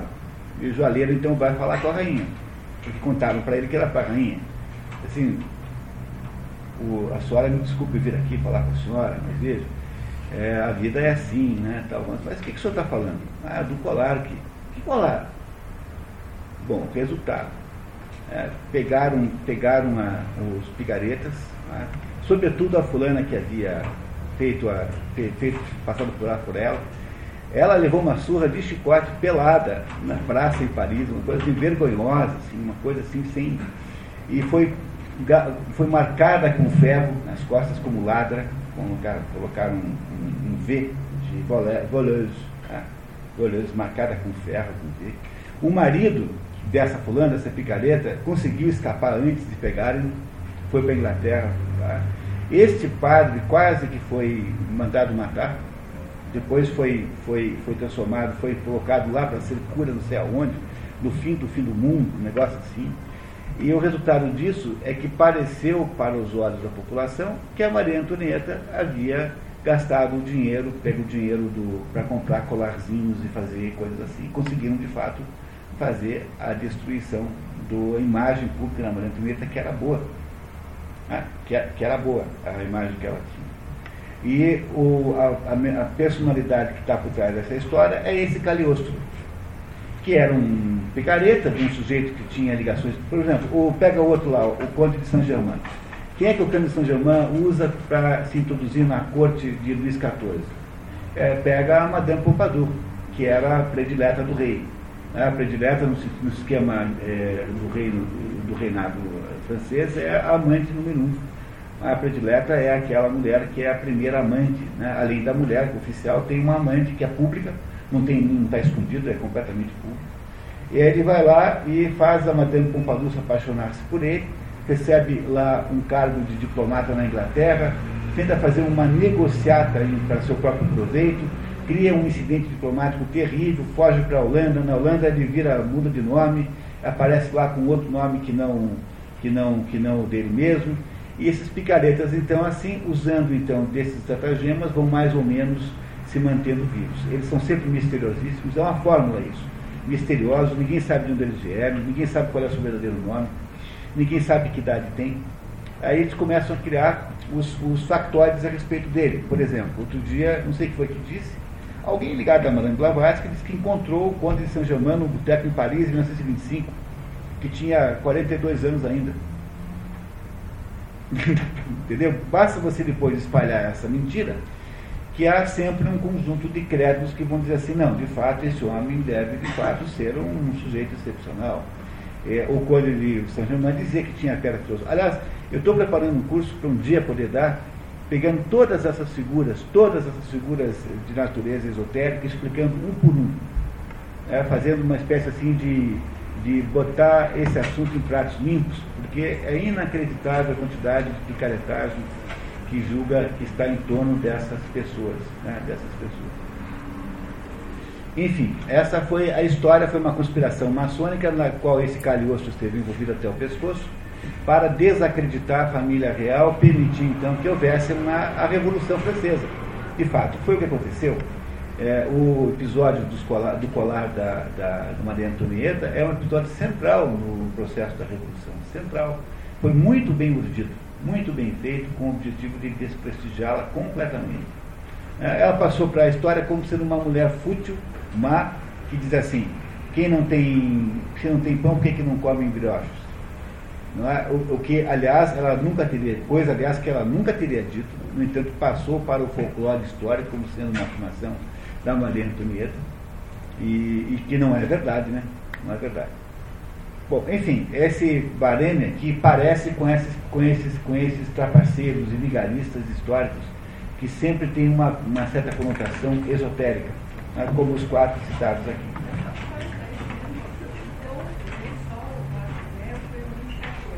Sim? Sei. 16, Luís XVI esse. Ficou no meio dos dois. É pai do Luís XVI. Importante, ao, ao, ao, ao, do tamanho da Revolução Francesa, não. Né? É, esse, esses três Luíses aí fizeram, esse não é um, não vácuo nenhum, né? esses três Luíses fizeram o momento mais imperial da história da França, né? porque eles são todos Bourbons, da família chama-se Bourbon. E, e, tem entre eles o Luís IX, que é, que é santo, São Luís. São Luís é, é parente. São Luís é muito anterior, é do tempo medieval, né? Não é? Esses daí são todos reis, reis modernos. São Luís é Luís IX, que é anterior, era a mesma família, família Bourbon, e que era um santo. Foi São Luís que fez, por exemplo, a Santa Chapelle em Paris, aquela maravilha que fica por São Luís. Não é? E, e daí nasceu uma França imperialíssima, que é essa França do reinado francês, nunca foi império, você nunca foi império, era um reino muito grande, de que houve essa, digamos, esse trio de grande, grande é, importância, sobretudo por causa do seguinte, porque esse trio, é, digamos, constituiu-se em torno do castelo de Versailles. Porque o que aconteceu é que quando Luís XIV percebeu, houve no governo de Luís XIV um grande distúrbio chamado a Fronda, nós até pensamos, falamos um pouquinho nisso aqui quando vimos o Tartufo. O que é a Fronda? A Fronda foi uma rebelião é, que os nobres fizeram contra o, o governo. É, o governo, na prática, era de Richelieu, porque Luís XIV não tinha idade para governar. É? Depois, quando Richelieu morre, quem assume o governo é o Cadel Mazarin. E o Cadel Mazarin domina a França há muito tempo. O Cadel Mazarin organiza, portanto, uma, uma, uma espécie de tentativa de conter os nobres, e os nobres se rebelam e há uma, confusão, uma confusão danada, com, com, com, briga e tudo, que durou anos, chamado La Fronde. No século, no século quando, quando Luís XIV finalmente assume o poder, depois que já é maiorzinho, ele diz assim, olha, sabe como é que eu vou fazer? Eu vou pegar todos os nobres e botar para morar tudo aqui junto comigo. E essa, esse é o conceito do castelo de Versailles. O castelo de Versailles era um modo que o rei da França tinha para aprisionar os nobres todos na campanha, né, no, no, no, campo, de modo que eles não ficavam conspirando em Paris.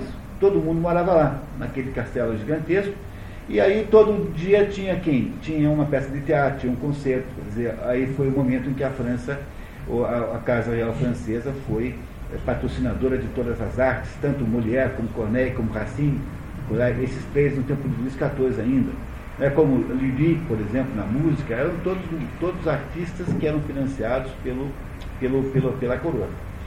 E criou-se então aquele esplendor em Versailles, que era justamente uma maneira de não deixar os nobres conspirarem sozinhos longe, da, né, longe do, do, do, dos olhos do rei. É? Luís XV fez um governo muito sem tumultos, porque justamente foi ele quem usufruiu dessa situação. Luís XVI é que pagará todo o preço do Fausto e da, da riqueza dos governos anteriores. Não, não termina porque Luís XVI tem um filho, Luís XVII, que é o Delfim. O, o Delfim desaparece na Revolução Francesa. Dizer, tiram da mãe, uma coisa de uma crueldade tremenda. Conta-se a versão mais leve de todas, que o menino foi posto numa sala escura e foi deixado lá meses e meses e meses, depois foi colocado no sol e foi cegado pela agressividade do sol, e o Luís XVI desapareceu, ninguém sabe dele. Apareceram depois, mais tarde, inúmeros candidatos a Luís XVI, como acontece com inúmeras candidatas a, Natasha, né? Anastácia, filha, a filha perdida dos Romanov. Né? Não é? Aí, com Bourbon, tinha uma ligação sim, tá? por casamento, né? Aí o Luís XVI desaparece e aí entra no Luís, desculpe, Luís XVII, né, o Delfim, Luís XVII. Luís XVI é morto na guilhotina, Luís XVII é o Delfim, desaparece. E quando há a restauração então na França, sobe ao poder Luís XVIII.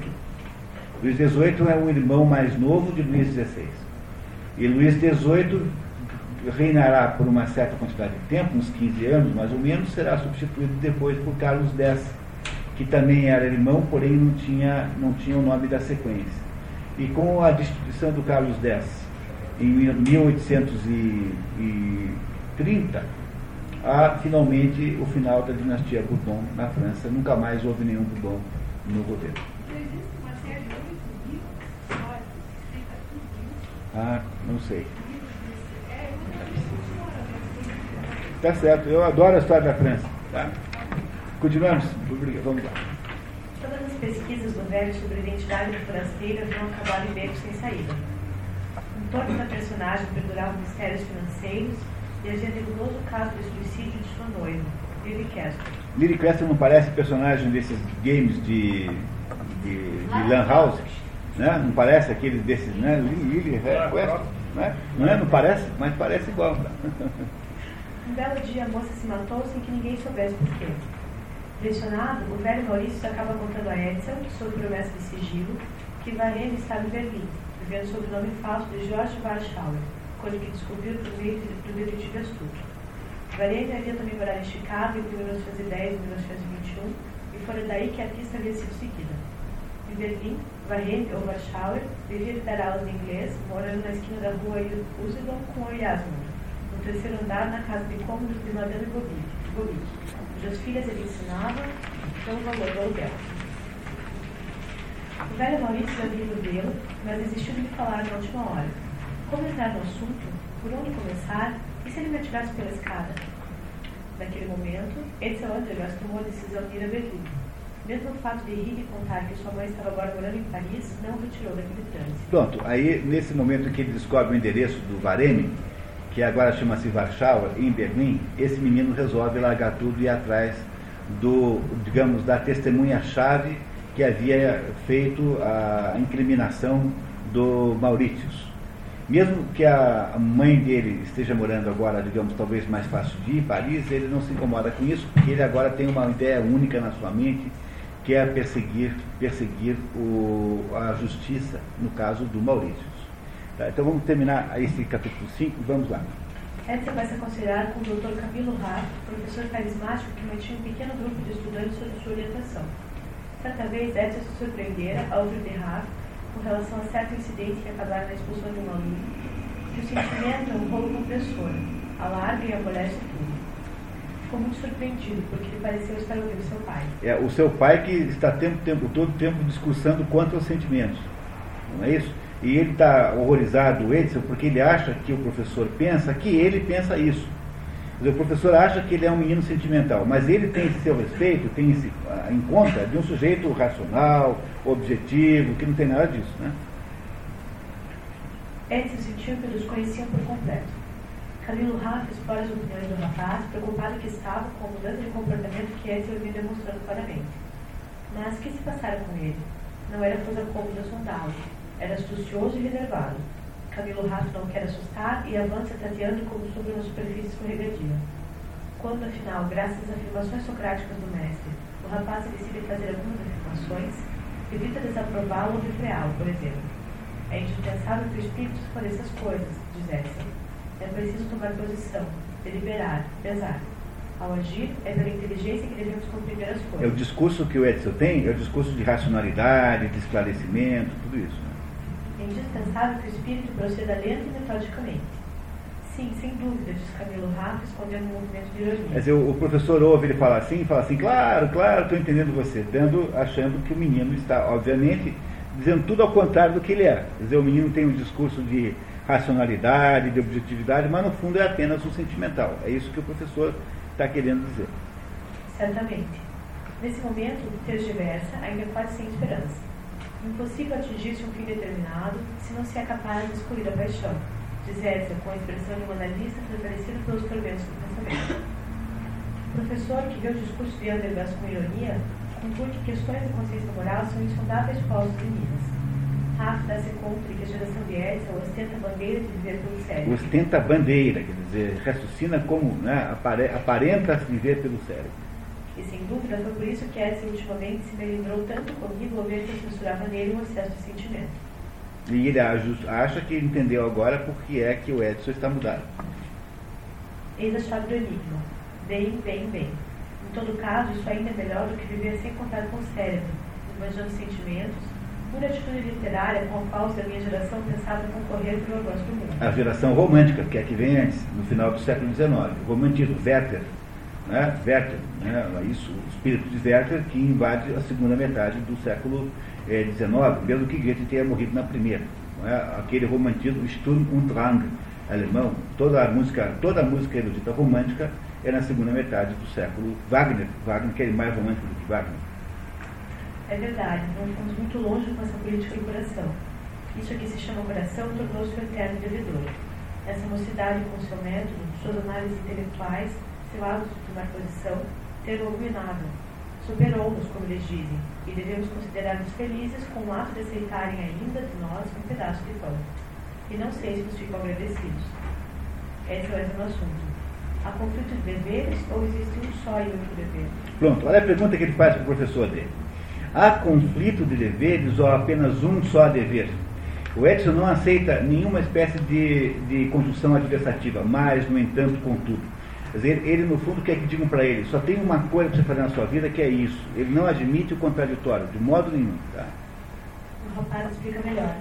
Responda a seguinte pergunta, prosseguiu Edson, e no seu ardor agarrou, como recentemente fizeram com o velho Maurício, Camilo Raff pelo amador paletó. Só me responda isso. Um homem está preso há muitos anos. É possível que seja um inocente. É possível, possível mesmo que se possa provar sua inocência. Temos o direito de nos deixar desviar desse fim por um motivo qualquer? Temos o direito de tardar ou de refletir? Existirá um outro dever a ser levado em consideração? Diga-me sim ou não. O professor, meio constrangido, diz que ele tem o direito ou talvez o dever. Depois que se separam, Rafa cogita se deveriam não informar o pai sobre a crise de Edson. Edson pede à avó 300 marcos emprestados. Apesar do choque inicial e desconhecimento dos motivos do pedido, Cecília Andergast acaba dando ao do dinheiro, mais da metade de todo o dinheiro do mês. Pronto. Esse menino agora, enquanto nós fomos ao café, esse menino agora vai pegar, já está financiado, tem 300 marcos, ele vai dar um jeito de ir para Berlim, procurar o Vareme e ir investigar, afinal de contas, quem matou ele, eh, ele Maurícios, para poder com isso safar lá, tirar o pobre Leonardo da cadeia. Enquanto Leonardo, então, enquanto o nosso Etzel procura fazer isso, nós tomamos um café e voltamos daqui a pouco. Que tal?